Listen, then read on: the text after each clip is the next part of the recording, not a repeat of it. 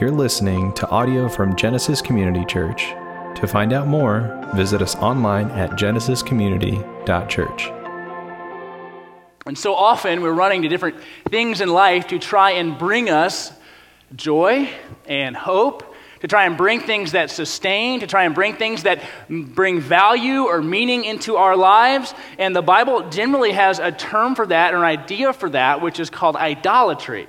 Okay, idolatry is essentially the seeking of meaning, value, hope, and salvation, any one of those, things that only God can give, seeking them in other places than God. And we often think of idolatry as like the worship perhaps of statues, right? Like so, like there's a, you know, we worship certain animals, or we worship certain ideas or certain concepts. So we think of idolatry as like this crazy far-off idea that people used to do.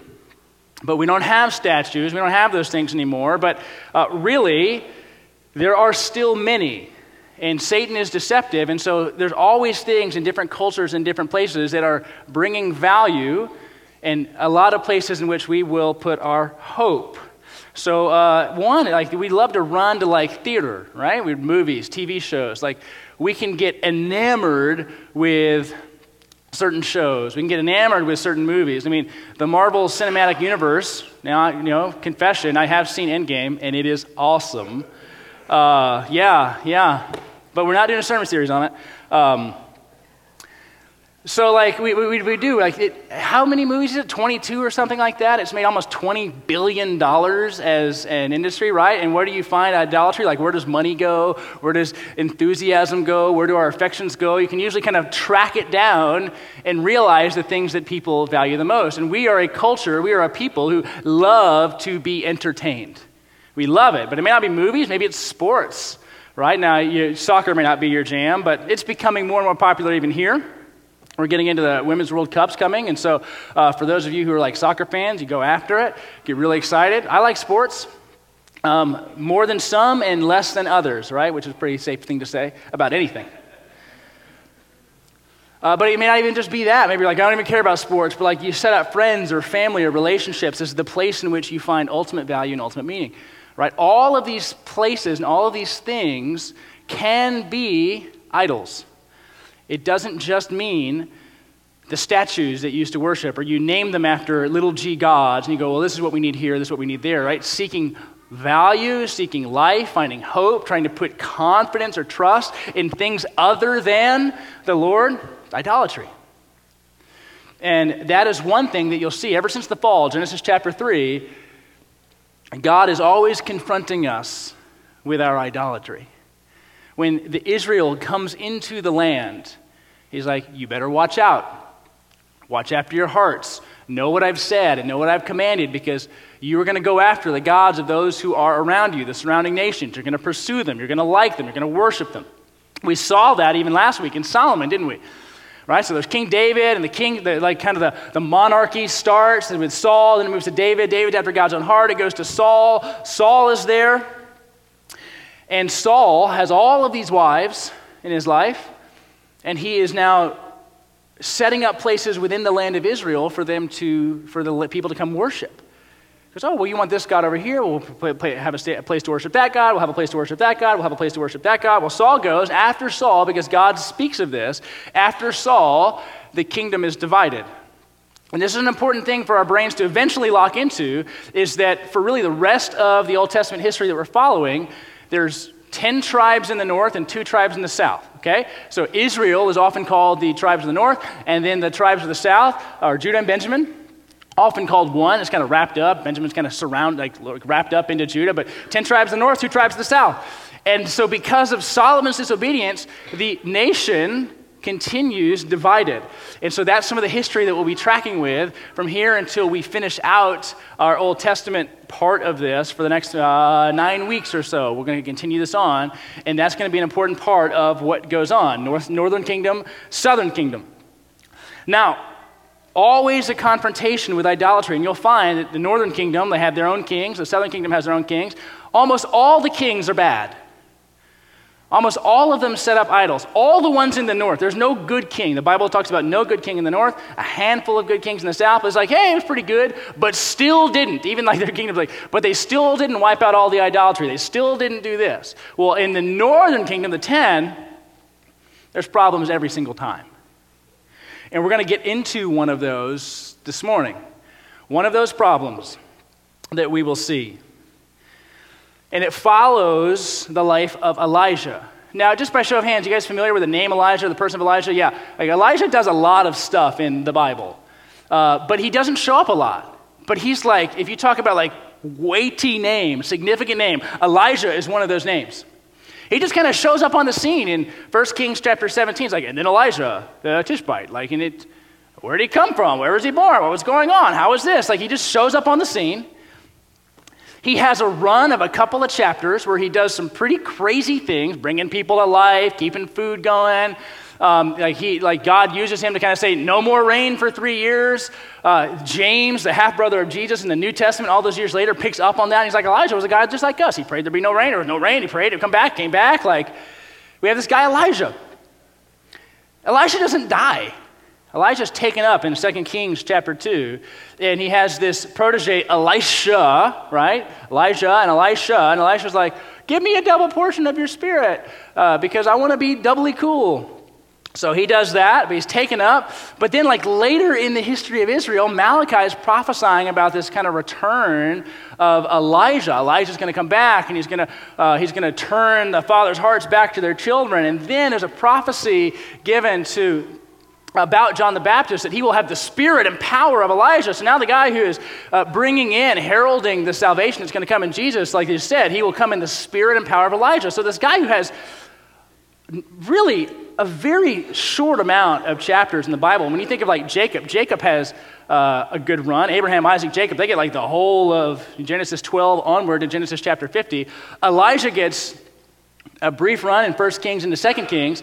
But then when Jesus is transfigured, there's two dudes who are also there with him, Moses and Elijah. And so, like, Peter's like, this is awesome. We're going to stay here forever. We're going to build tents, one for you, Jesus, one for Moses, one for Elijah. How did Peter know who he was Elijah? Right? Who knows? But he knew in that moment, that's Moses and that's Elijah. They were not ever alive at the same time, but Peter was aware in that moment of what was going on. And so Elijah is an important guy. He's mentioned here. He's mentioned in Malachi. He's mentioned that John the Baptist will come in his spirit and power. Jesus makes veiled references to John the Baptist and Elijah, kind of, where you're like, I don't know. And John the Baptist, they actually, like Jewish leaders go, hey, John the Baptist, are you Elijah? And he's like, nope. And so they just like to make it really confusing for us. There are these two witnesses in the book of Revelation that show up, and some people think that Elijah is one of those. Other people think, I just think it's two dudes, like they're not sure, but they're trying to go, what is up with Elijah? I was talking with some guys even this week in our little group we gather on Thursdays, and Elijah's ministry is New Testament-esque. That's kind of why it's cool. Like, you're bringing people to life. You're keeping food going on for a while. Like, who else produces food out of nowhere? Yeah, God does that. He does that with manna. Jesus does that with like fish and loaves. Who else brings people back to life, right? We've seen that with Jesus and Lazarus. Like, so Elijah has this kind of ministry where you just kind of go, this feels different. It just seems like a different kind of guy who just kind of plopped in there to 1 Kings chapter 17 and goes on and does some things where you're just like, what? So here's what's pretty cool. This whole part, 17 kind of the end, to where he's taken up. Elijah's ministry has a big thing to do with Baalism, all right? Now, Baal is a false god, kind of in charge of fertility, weather. They would try to kind of conjure up these ideas of like, if they go to Baal, like if it's not raining, you go to Baal and you try to make Baal like happy so that it rains. And so Elijah's ministry is directly confronting the idols that have kind of come into the nation of Israel through Ahab, a king in the north, and his wife Jezebel, who was not a big fan of the prophets of God and was a bigger fan of the gods of the surrounding nations, okay? So Elijah's ministry at this point in time is directly confronting the false beliefs in the northern kingdom, Israel, there's 10 tribes at that time, in the Lord. There isn't a lot, we don't read a lot of prophetic activity in the northern kingdom. Most of it is the southern, like prophets are to the southern kingdom, those two. But we do see Elijah as his ministry directly combating the false beliefs that exist within the northern kingdom that have come in through the influence of Ahab and his wife.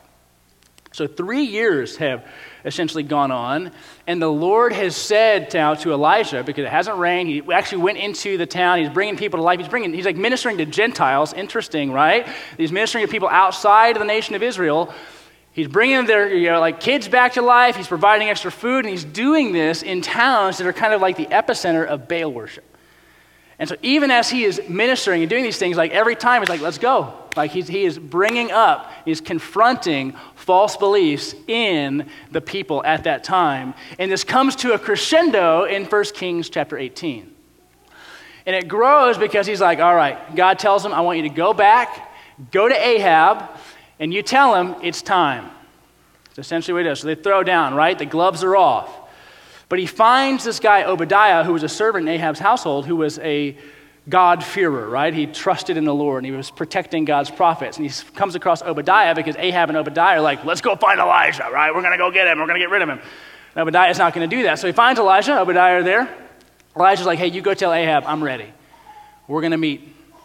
Obadiah's like, not going to do that, because if Ahab finds out that we met, and you're not along with me, I'm dead, because you're not going to show back up. Doesn't have a lot of confidence in Elijah at that moment. You're not going to show back up. So no, I am not going to go tell Ahab that I found you and I didn't kill you, essentially. You know, that's kind of the idea there. He's like, I promise you I'll be there. So Obadiah goes to Ahab and goes, I found Elijah. He's ready to meet. He's ready to meet. This has been no rain in the land for 3 years. No rain, right? Baal has control over the weather, but he's not doing that great of a job at this point in time, 3 years in. He goes, let's meet. So we're going to pick up in verse 17 of chapter 18 of 1 Kings, right as Ahab and Elijah meet, and then we're going to continue on through that meeting with what happens. Pretty cool. When Ahab saw Elijah, Ahab said to him, is it you, you troubler of Israel? He, Elijah, answered, I have not troubled Israel, but you have, and your father's house, because you have abandoned the commandment of the Lord and followed the Baals. Now, therefore, send, gather all Israel to me at Mount Carmel, and the 450 prophets of Baal and the 400 prophets of Asherah who eat at Jezebel's table. Jezebel, remember, is Ahab's wife. So Jezebel's friends with the false god worshipers and prophets. So Ahab sent to all the people of Israel and gathered the prophets together at Mount Carmel. And Elijah came near to all the people and said, how long are you going to go around limping between two different opinions? If the Lord is God, follow him. But if Baal, follow him. And the people did not answer him a word. Why? Because they know what's up. Their tails between their legs already. Then Elijah said to the people, I only, am left a prophet of the Lord, but Baal's prophets are over 450 men. Let two bulls be given to us, and let them choose one bull for themselves and cut it in pieces and lay it on the wood and put no fire to it. And I will prepare the other bull and lay it on the wood and put no fire to it. And you will call upon the name of your God, and I will call upon the name of the Lord, and the God who answers by fire, he is God. And all the people answered, sounds good. Elijah said to the prophets of Baal, hey, you choose for yourself one bull. You prepare it first. You're many. Call upon the name of your God. Put no fire to it. And they took the bull that was given to them, and they prepared it and called upon the name of Baal from morning until noon, saying, oh, Baal, answer us. But there was no voice, and no one answered. And they limped around the altar, kind of jumping and moving around it, trying to conjure up some kind of activity. And they limped around the altar that they had made, and at noon, Elijah mocked them. It's rather bold to me. Said, oh, go ahead, cry aloud, go for it. For he is a god. Maybe he's musing, or he's relieving himself. Maybe he's in the corner peeing.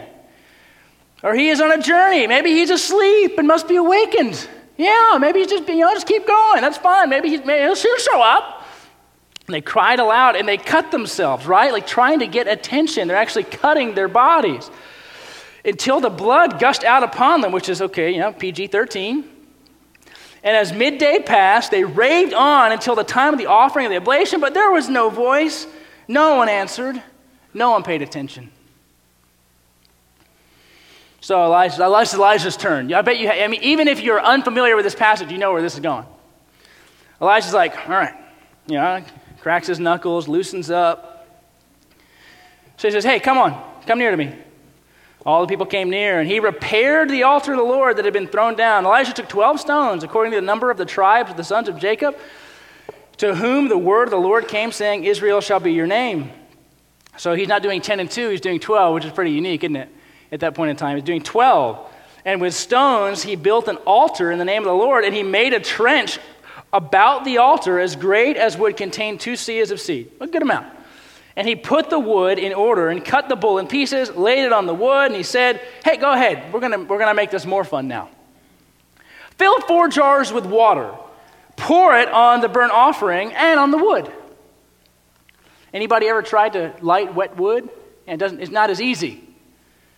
So they had to go find some water, pour it there. And he said, hey, do it again. They did it again. He said, do it again. They did it again.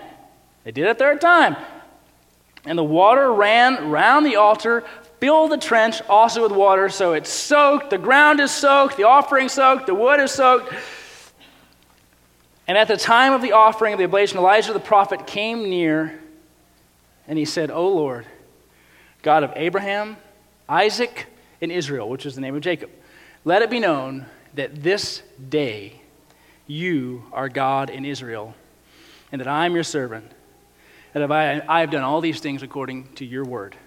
Answer me, O Lord, answer me, that this people may know that you, O Lord, are God, and that you have turned their hearts back. Then the fire of the Lord fell and consumed the burnt offering and the wood and the stones and the dust, licked up all the water that was in the trench, and when the people saw it, they fell on their faces and said, the Lord, he is God, the Lord, he is God. And Elijah said, seize the prophets of Baal, let none of them escape. And he seized them, and Elijah brought them down to the brook Kishon, and he slaughtered them there. Whoops!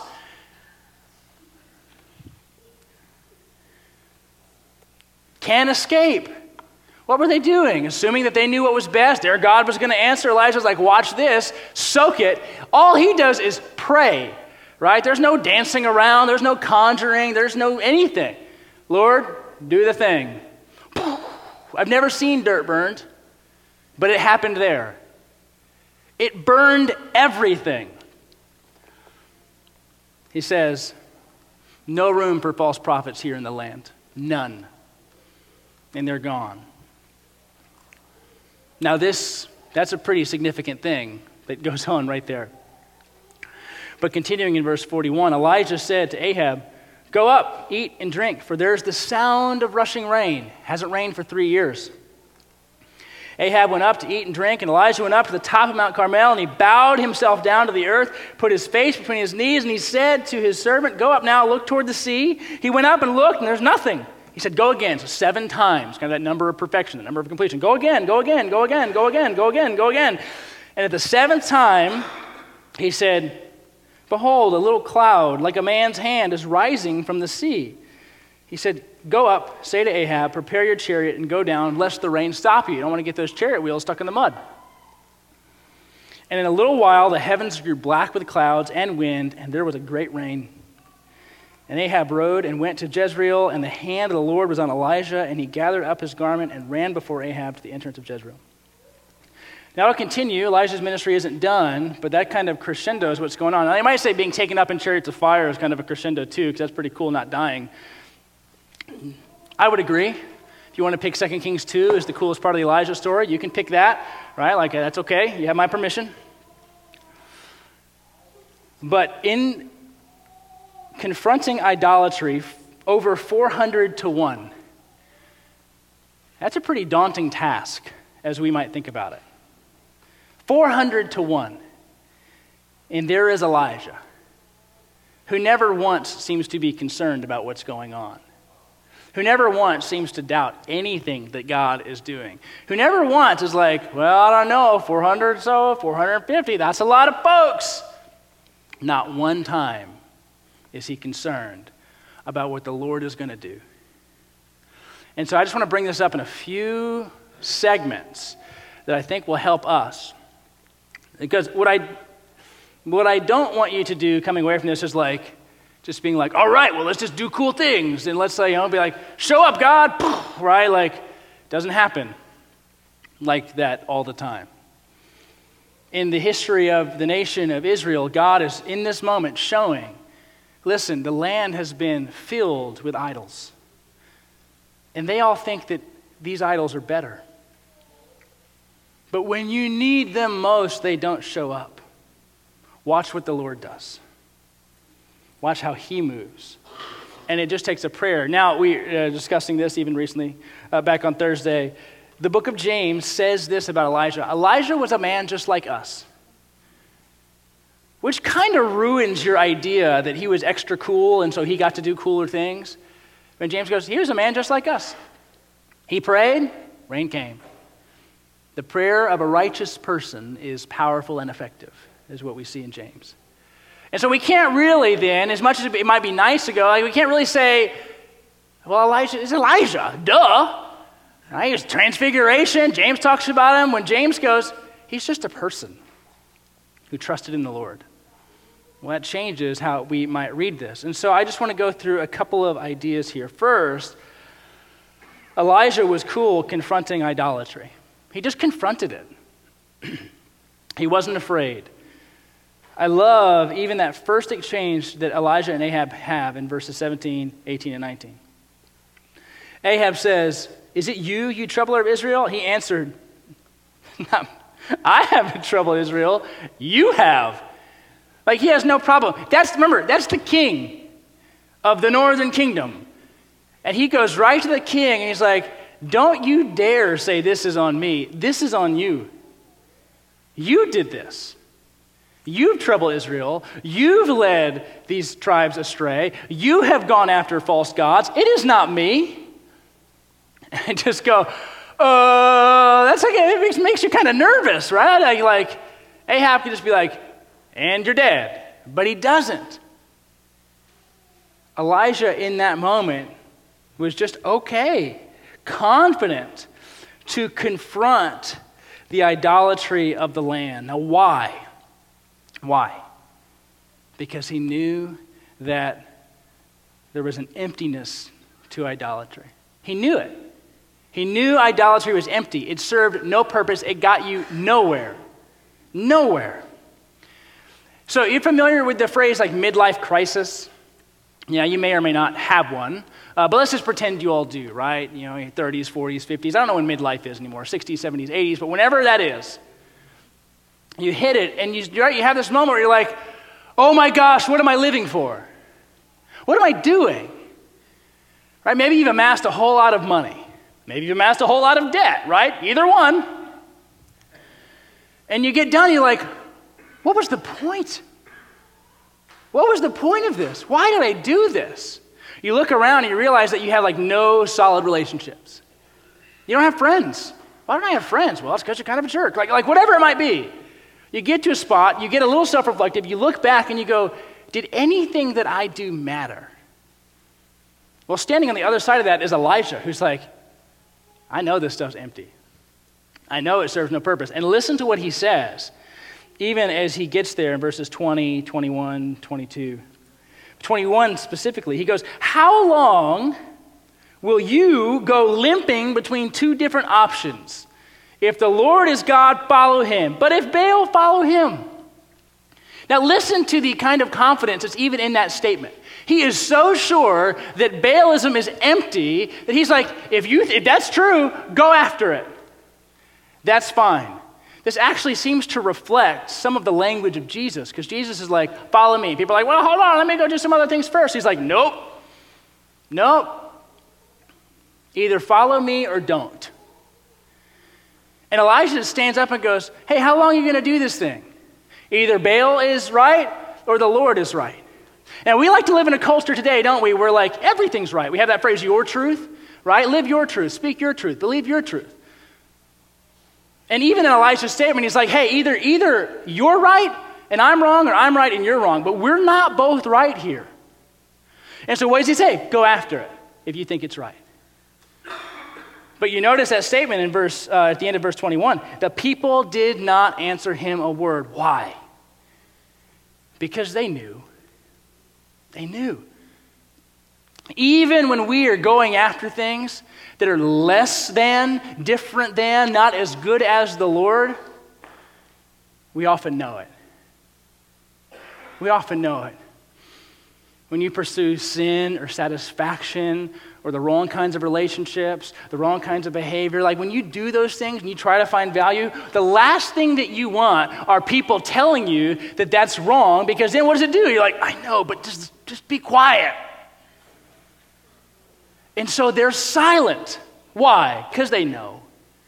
They know. I mean, think about it. It's been 3 years. There's been no rain. If they had any power by then, you think the rains would have come?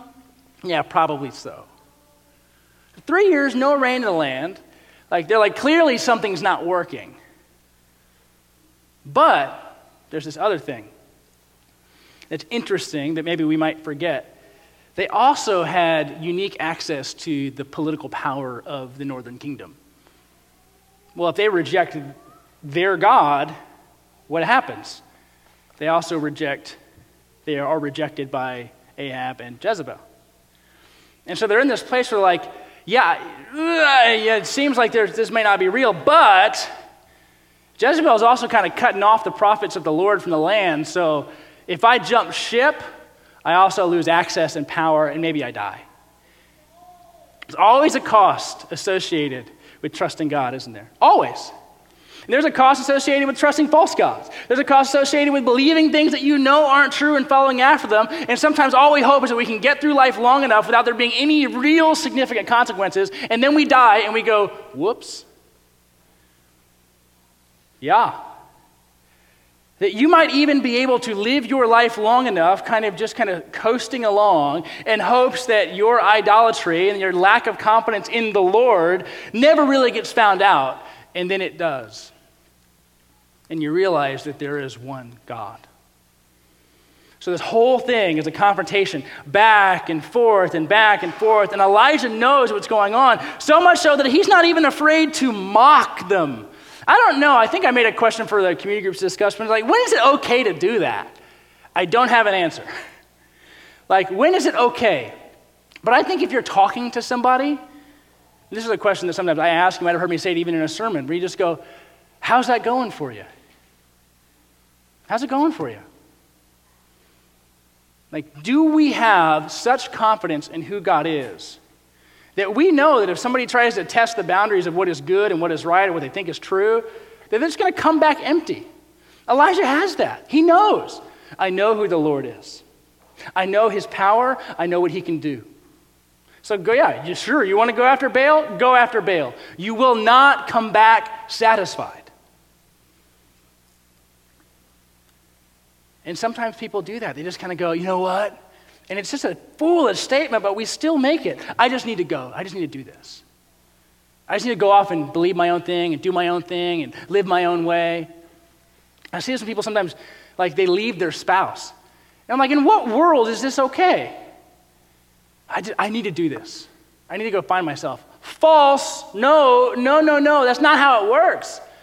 This isn't okay. Like, you're thinking Looney Tunes right now.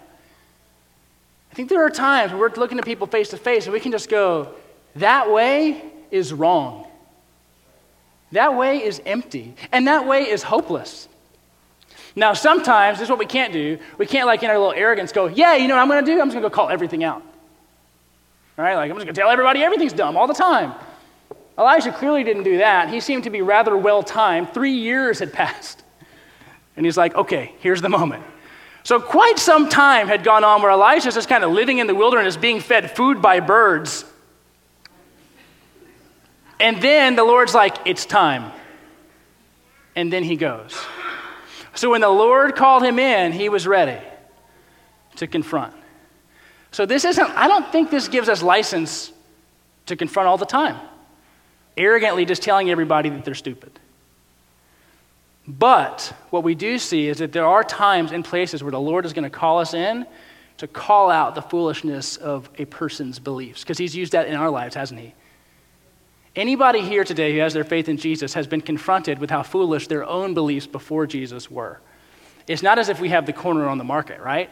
Like, we were in the same boat, right? The Bible phrase is like, as such were you, right? Like, you did this too. You thought this too. You believed this too. And so there is a humility that comes with realizing that the things that you held as true and valuable and good crumble. You can say, hey, listen, I've tried to trust those things. I put my hope in those things. It will not work. And yet in our pride, in our arrogance, what do we think? Oh, no, I'm different. I'm going to make my idol worship work. You won't make it work. But you can try. And this is what I love. So the Baal worshipers do their thing. Of course, one of my favorite verses, verse 29, the second half, no one answered, no one paid attention. Because at the time your idol, you need your idol the most, will be the time that it lets you down. Because it's hollow, it's empty, it's pointless. So we're like, all right, 400 of us, come on down, fire. Nothing. No one answered. No one paid attention. That's how it will be for anyone in this room who is going after someone or something, trying to find hope in someone or something other than the Lord. And so often we find ourselves getting frustrated and bothered. I mean, we don't even know why, but if you trace it back far enough, it's likely because you're trying to put your confidence in something other than God. You're trying to find something to be true, and it is showing itself up as false. And you don't know what to do with that. Because it takes, for us, an enormous amount of humility to put our pride down and go, the things that I thought were true are not. The things that I thought were better are not. The things that I thought were right are not. That's essentially what conversion is. I thought the way that I knew how the world worked was sure. And then Jesus showed up. And he showed me that everything I thought about the world was not right. I thought I was good. Jesus showed me I wasn't, but I was valuable. That I was created in his image, but that I was utterly sinful, and there was really nothing good about me. And yet through Christ I am good. Jesus changes everything about how we view this world. But there takes a moment where we have to go, all right, I surrender. What I thought was right, what I thought was true, what I thought was good, wasn't. And so often we're just kind of floating along in kind of the whims of what else goes on in this world. And we just go with majority, because we live in a culture where majority rules, right? How many people think this is a good idea, right? 51%? Great. That's why in a company, keeping 51% ownership is kind of a good thing, because everybody else could vote no, and one person can vote yes, and it's done. Well, that's not how the Lord works. He's not like, well, whatever you guys, take a vote, and whatever you think is the most accurate parts of Scripture, like, go ahead and go with that, and the parts you think are least accurate, just vote those out. Not how it works. It is a transformation of what we have recognized as true. And so often we're having to bring the things that we thought were false to him and go, this was wrong. And you'll see even in that passage as they head into the prophets of Baal, that the prophets of Baal are punished for their belief. Now Elijah knew, right? Elijah knew God would respond. He knew God would be the only one to respond. And so think about it. You have these 400 plus prophets on one side, dancing around, screaming, and trying to do things to get God's attention. And then there's Elijah who's like, soak it 3 times over. Go ahead. And then what does he do? He bows. He bows. And he says this prayer, O Lord, God of Abraham, Isaac, Jacob, as in, we're talking about the things you have already revealed, the promises you have already made. Let it be known that you are God, and that I am your servant, and I have done these things according to your word. O Lord, answer me, that this people may know that you, O Lord, are God, and that you have turned their hearts back. No dancing, no convincing. So often we have this transactional relationship with God, don't we? Where we're like, if I do X, Y, and Z, you'll do these things, right? I'm going to do this, and then you respond in kind. And we may think that that's not how we do it, but we really do, because if we read the Bible for like 5 days straight, we're like, man, I'm crushing it with this Bible thing. Like, I'm awesome. And then you find like a quarter on the ground, you're like, God's really blessing me, right? Like we take this way of belief and behavior where we go, oh, I know it's all about grace, but when I start doing obedient things and then God shows up, it's because I started doing obedient things. And then all of a sudden we become transactional again, don't we? It's like, I do this and then you do that. God, I live in this way, I act in this way, and then you respond in this way. And all of a sudden, we have become Baal worshipers, parading around like, you know, with Jesus on. Right? Just his name around it. But our activity really says, I do certain things, and God likes them. And we think, I'm really crushing the Jesus thing right now. Elijah doesn't go there. Where does he go? We've had this prayer in David as well. Show yourself up, do the things you said you would do. And even his prayer is not like, so I can be vindicated, so that I can look right. What is his prayer? So that these people may know. Because God is about being known. He wants to be known. He sent his son so that we might see the fullness of God. We might have the mind of God. And so God's desire is to be known, to be worshiped, to be seen. And so he's like, so these people watching may know that you are the Lord. That's often not a prayer that we have. It's like, Lord, give me things, bless me, take care of me, meet my needs, do things for me. Where is our prayer like Elisha?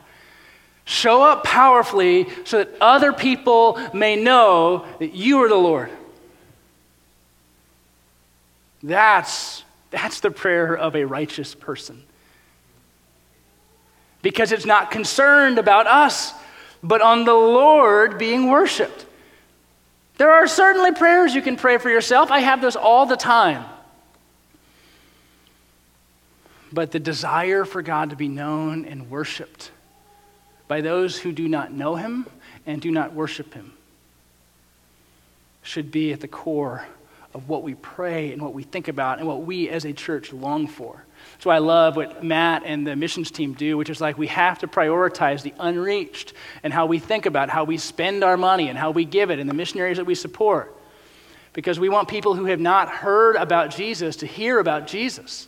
And we want people to be in it for the long haul. We don't want like these easy trips where, oh yeah, we'll support. No, we want you to go to like places where you may die for the Lord, because we want people to hear about him.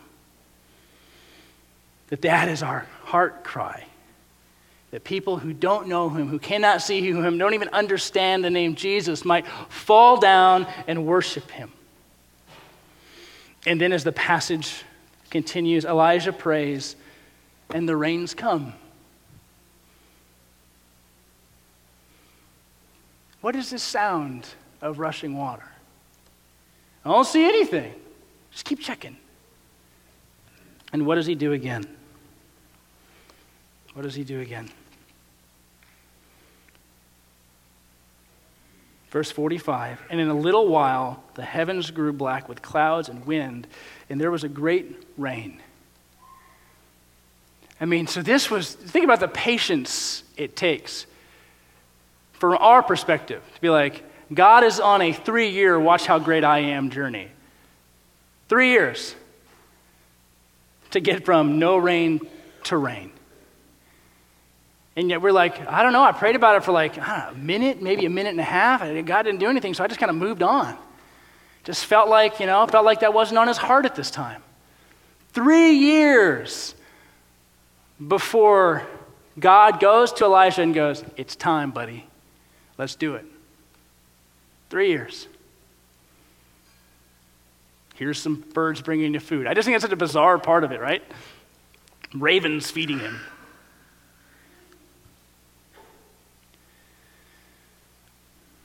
And then at that time, when the Lord had called Elijah into it, he prays and the rain returns. Elijah was a man just like us. So this shows, whole passage, Elijah's ministry shows us one significant thing.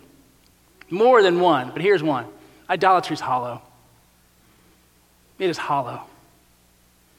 It might look pretty, it might be expensive, but it is hollow. And all of us in this room either are experiencing that right now or have experienced that. We either are experiencing it because we don't know the Lord and we are putting our hope and our joy and our emotions and affections and money and time and energy into things that do not save, but we just hope they do. Or the Lord has confronted us in that and has shown us our ways are foolish. I talk about sometimes this is the way the Lord brought me to faith when I was in high school.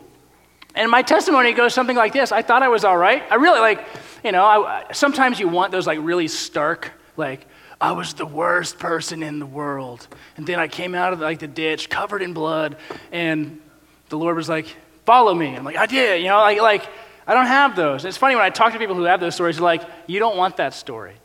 You don't want to be that lost. You don't want to be that that hopeless. It is not fun. So praise God for that. I don't really remember the time I didn't know the Lord's stories, because those are really God's grace. You don't want to feel what I experienced. You don't want to see those. But the Lord uses each story. And so it's funny when you think you're okay and then the Lord shows you that you're not, because you're kind of like, wait a second, I have done nothing really wrong. I got written up one time for putting a nickel in a locker, and you couldn't open it, and I got charged $15, and I got written up. I punched a guy once, got ISS. But in general, don't punch people, okay? Hurt my thumb more than it hurt him, too. I didn't know how to punch, so I came in the wrong way.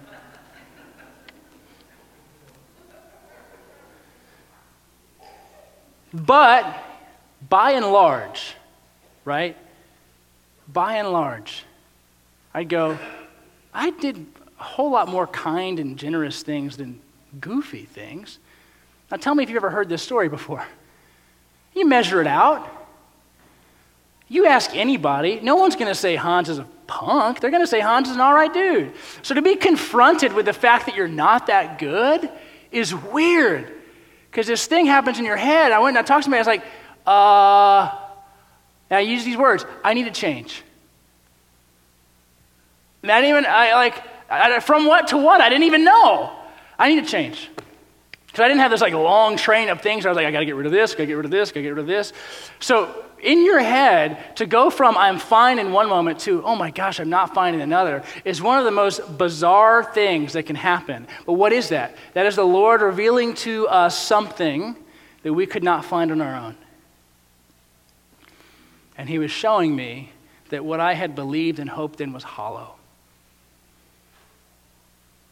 That even if my hope is to be a good kid, to be a good citizen, to be a good dad, to be a good husband, to be, whatever, to be good at certain things,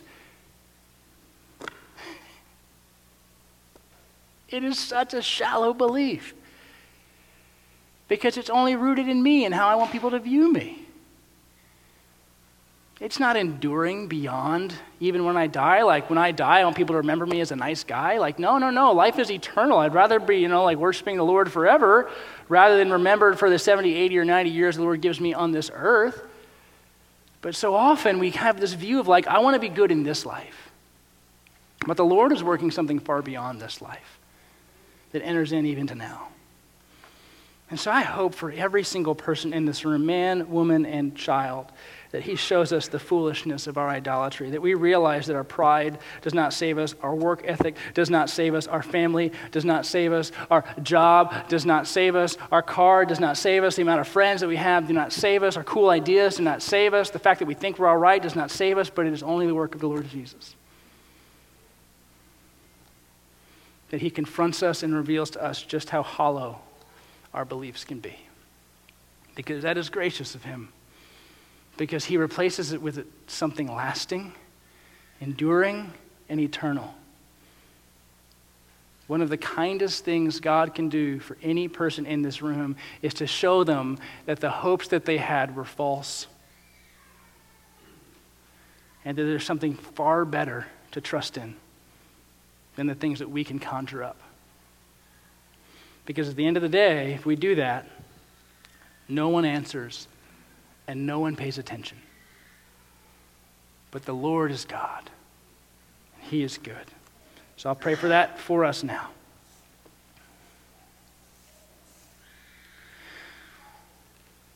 Heavenly Father, we are a grateful people because of what you have done for us in the sending of Jesus, the life that we have, the joy that we have.